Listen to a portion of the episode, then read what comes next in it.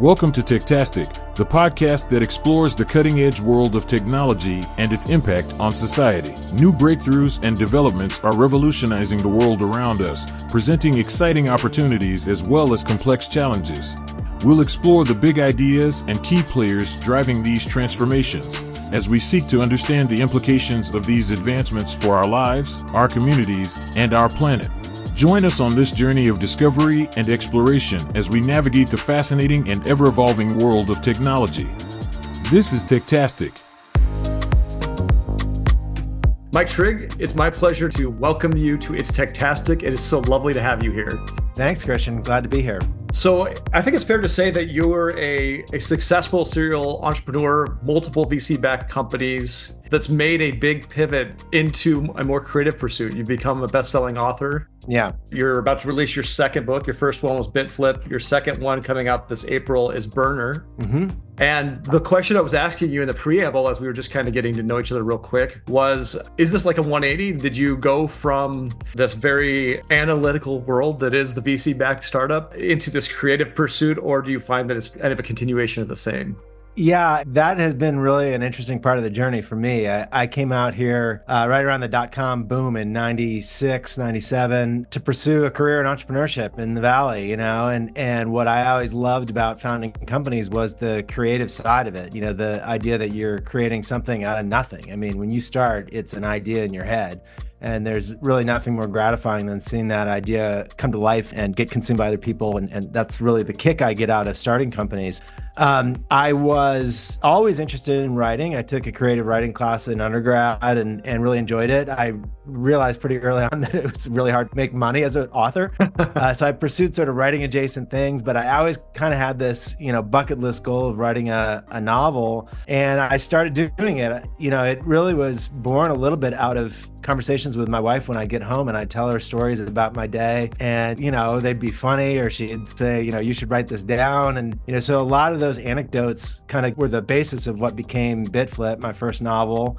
That book is about a guy at a startup an executive at a startup who discovers potential fraud going on within the company hmm. that he starts to kind of untangle and get implicated in himself as he starts to do the untangling. And the whole book really served as kind of a critique of culture tech access, I think that the whole industry, you know, sort of went through a pretty fast evolution from, you know, we're changing the world, we're making the world a better place is, you know, sort of the motto of every tech startup to yeah. oh wait wait maybe maybe we're having some negative externalities that we didn't quite think about before. And so there is this sort of techlash that has happened. You know i love the tech industry. I still am in the tech industry. I still do you know angel investments and things like that. Um, but i felt like there wasn't really any good fiction that depicted what life in that world is really like. And so i set out to write that book I agree. Like the entrepreneurial journey is about creation.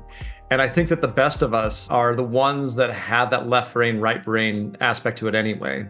I can take the idea and I can analyze it enough that I can come up with a plan to act on it. Now, myself yeah. and my audience knows this. I'm also an artist. Uh, in fact, I think of myself as an artist first and an entrepreneur 2nd mm-hmm. but they're both the same thing. I'm creating something from nothing out of what's in here. The audience can't see that, but you did. I was pointing at my head. on your forehead. Yeah. Yes. And uh, that's great. And one of the things I really liked about your first book is that it wasn't a self congratulatory journey of like the right. hero that was the entrepreneur. It was a critique of the industry in a way that wasn't also like a biography. It wasn't me saying, Yay, look at me. It was yeah. you looking at what there was going on in the industry and making it entertaining. Yeah, I mean, it's not an autobiography. You know, I never was at a company that had fraud, just for the record. I have lifelong friends of mine, are people I've worked with over my career. You know, there's no characters in the book that I'm uh, trying to get revenge against somebody in the real world. um, I think one of my big observations that I would have told my 1998 self is there are some challenges to the structure of venture backed startups and to the you know, sort of the entrepreneurial, venture backed entrepreneurial model that you need to be wary of as an entrepreneur. One very notable and obvious one is, you know, rightly so, your venture investors take seats on your board when you're getting mm-hmm. started. Mm-hmm. Um, but you know that makes the fiduciary responsibility of board oversight and CEO oversight a little conflicted. you know, that is an inherent conflict in uh, a lot of companies that people don't realize or appreciate always. And so there are some of those sort of cultural things that are very much prevalent. I think there's also kind of an inherent hypocrisy a little bit within a lot of tech companies. You know, that phrase of we're making the world a better place is something that you know a lot of companies really sort of believe in but it's become a little bit of an eye roll when you're sort of you yeah. know some blockchain cryptocurrency whatever you know it's like really are you know are you so you know i'm not sure ape uh, nfts are making the world a better place and so so you know i think really being honest about that mission being honest about what you're getting into it for is also pretty important absolutely agree with that. It's funny as you were talking about that. I loved the show Silicon Valley because yeah. it was so close to being factual. Yes. In so many ways. Yes. There's that scene when they're pitching at like the TechCrunch Disrupt thing, and everybody's saying, We're making the world a better place by distributed packet, blah, right. blah, blah, blah, right? Optimization. It was like, huh? right.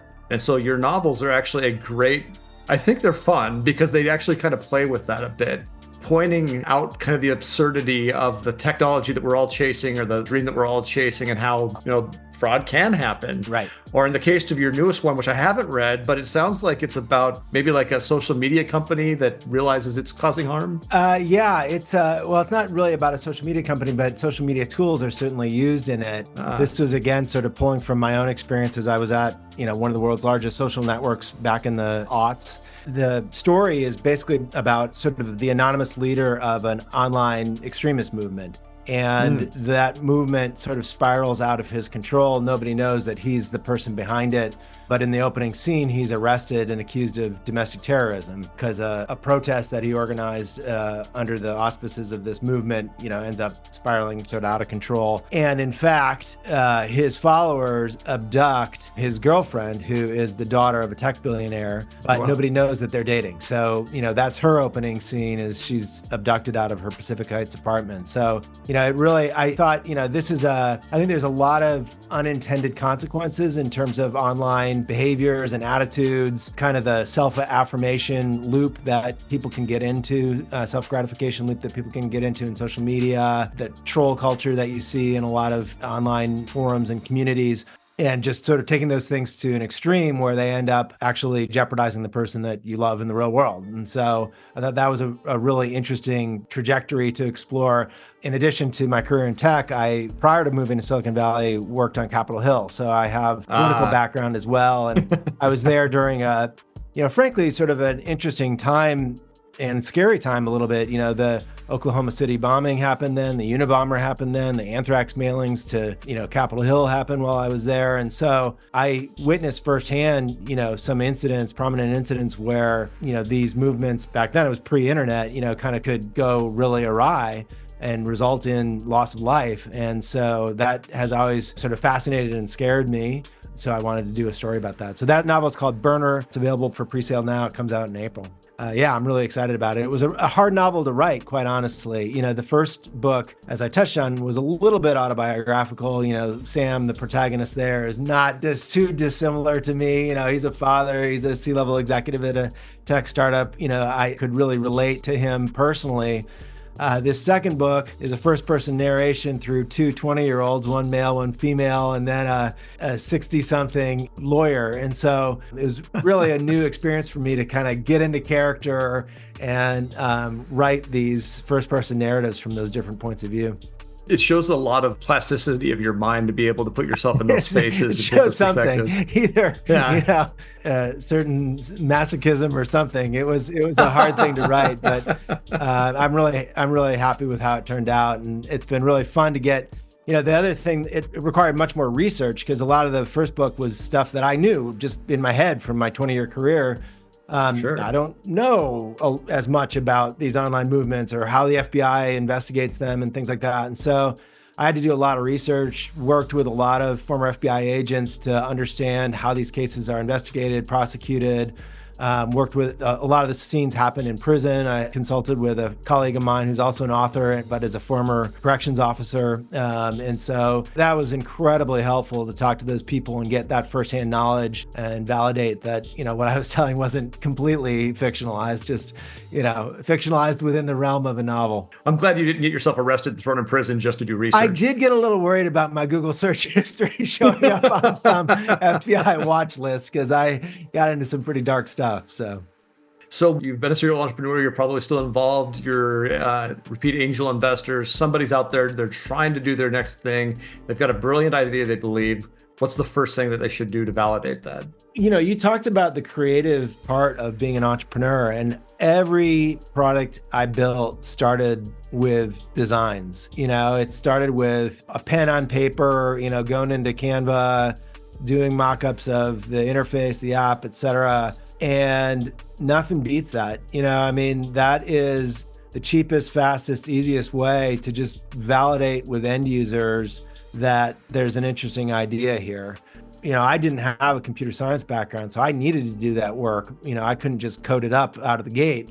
Uh, but even right. if you are a programmer, you know that's very smart to do, and there are tons of great, you know, mock-up tools to do even interactive mock-ups of of your app or your site or whatever it is that you're building. Uh, I think that's a good place to start, and then incrementalism is sort of how I always preach it, right? I think that you can't just look for validating signs of what it is you think the market opportunity is. You look, you have to look for ways that you can correct and refine that idea too. The most recent startup I was working on was AI for customer service. And where we sort of started out was looking at the problem from the company's perspective. You know, how do you use AI to solve customer inquiries faster, easier, cheaper?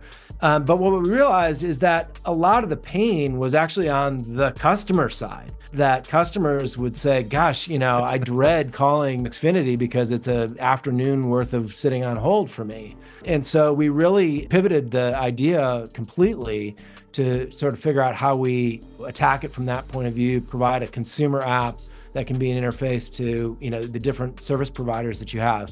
Now, caveat, that didn't work.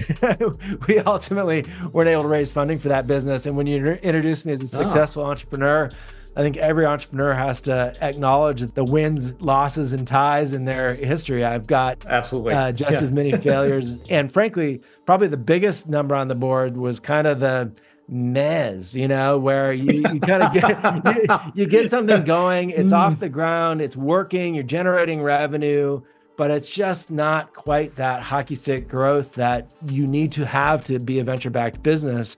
And that's probably the second big thing I'd, I'd advise people is to be honest about what is the growth potential of this business because there's a tendency, especially here in Silicon Valley, to sort of assume that the route that you take is to raise venture money that's not going to be the case for every business. Not every company has that real hyper growth potential. And if you don't, it's not going to be a good venture backed business. And that, that I wrote about this in the book where, you know, they're doing well, they're profitable, this company's going along. This is, you know, from real experience of mine but it just wasn't growing fast enough to be you know that 10 bagger that a venture investor needs and so I think that should really inform how you build your business. You know, do you bootstrap it? Do you do angel funding? Do you try to get it profitable faster so you can grow it organically?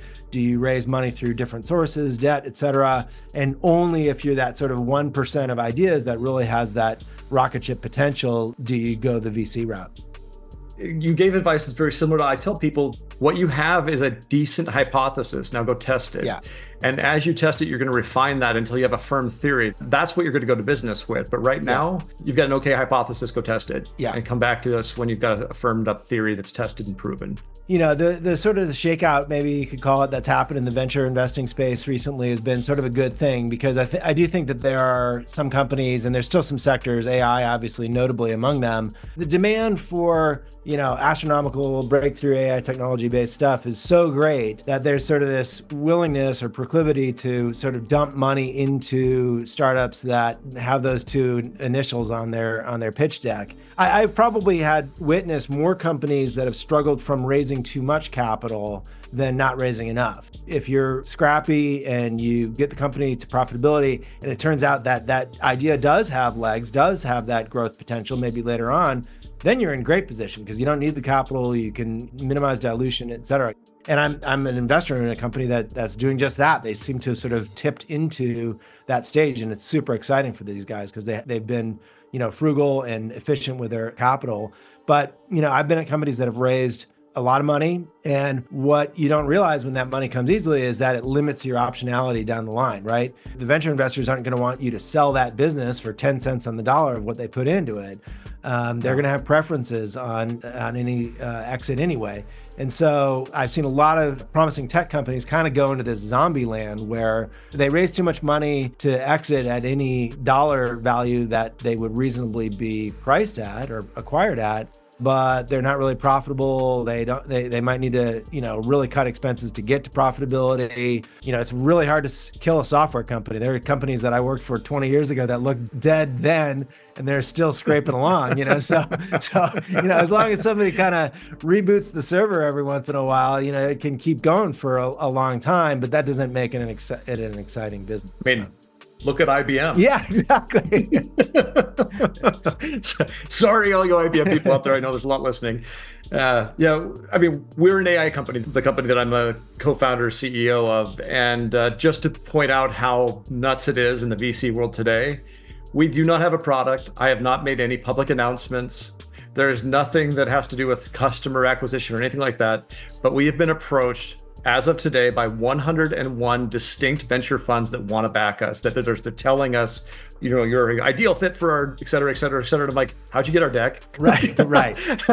How do you know what we're doing? Yeah. So it's crazy out there. And a lot of them one of the ones that we we're talking to today has a lot of those zombies because their thesis on what they were investing in was whatever was hot and they dumped a bunch of money into it and now they've got a bunch sitting there. And part of the value proposition for somebody like us coming in is we can roll them in. Like a lot of what they're doing is adjacent to what we're doing. We'll strip down their tech bury yeah. it and then they'll keep going you'll get your rocket ship. But there's a lot of those out there. And to your point that zombie situation is really really common and it's actually the worst thing that can happen to you as an entrepreneur. Totally because you're stuck. Right. And there's so much rhetoric around and you don't want to give up, you don't want to throw in the towel. It's like, and then you're babysitting this invalid business that, you know, and it's just, it won't painful. die. It won't yeah. die, but, it won't, but it's not going to live either.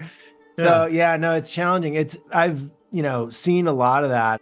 One of the great perils for a lot of, you know, Silicon Valley companies is their technology searching for a business problem, right? You oh, know, and that's man. probably the other real big piece of advice I'd give people is just because you have cool tech doesn't mean you've got a company, right? And and in fact, oftentimes it means the opposite. The most challenging right. company I ever started was very very cool tech, but we just we were all over the yard in terms of what our business application was, and we just never really landed one. And so tech can always be used to solve a problem, but if you got just a piece of technology looking for a use case, that's challenging place to be. You know, you're basically at that point doing an acqui-hire uh, just for the talent, you know, for a couple good engineers and maybe a little bit of code that you can reuse. But uh, other than that, it doesn't make for a very interesting business. And I, I think there's a lot of those businesses being funded right now because nobody quite knows what's going to happen. They're just sort of finding PhDs with AI expertise straight out of Stanford or Carnegie Mellon or wherever and writing them checks. And a lot of those technical founders don't necessarily have the business acumen to, you know, do what we talked about, you know, develop prototypes, validate it with end customers, just hear that feedback, really understand markets and market potential and market sizes, market addressability, competitive factors, all those things that really are what matters. The tech is, you know, probably 10th on the list of 10 things that matters. if 10th like if 10th, it's one, right. yeah. I 100% agree with that. I was talking to a friend of mine who's a founder at another startup. It's also in the ai space but he has no tech at all He's raised his first fund without a product. All he has is a paper prototype, but he has validated that prototype with a dozen customers that are exactly ideal. Yeah. And so he went in with a this is the problem I'm going to solve. I think I know how to solve it. Sat down with a bunch of customers, spent months interacting with them, got so far with the paper prototype that they started using, and by paper, I mean an Excel spreadsheet. Right, right. Like got so far with the Excel spreadsheet that they just said, hey, you know, cool, just leave us with the Excel spreadsheet. We don't need any more. He's like, okay, we got it. Now we got to go build it. And I was like, that's perfect because if it's that simple, yeah. it's really easy to build. Hundred percent. Yeah. I mean, I, this was, I mentioned the company that where we pivoted from doing AI for customer support internally.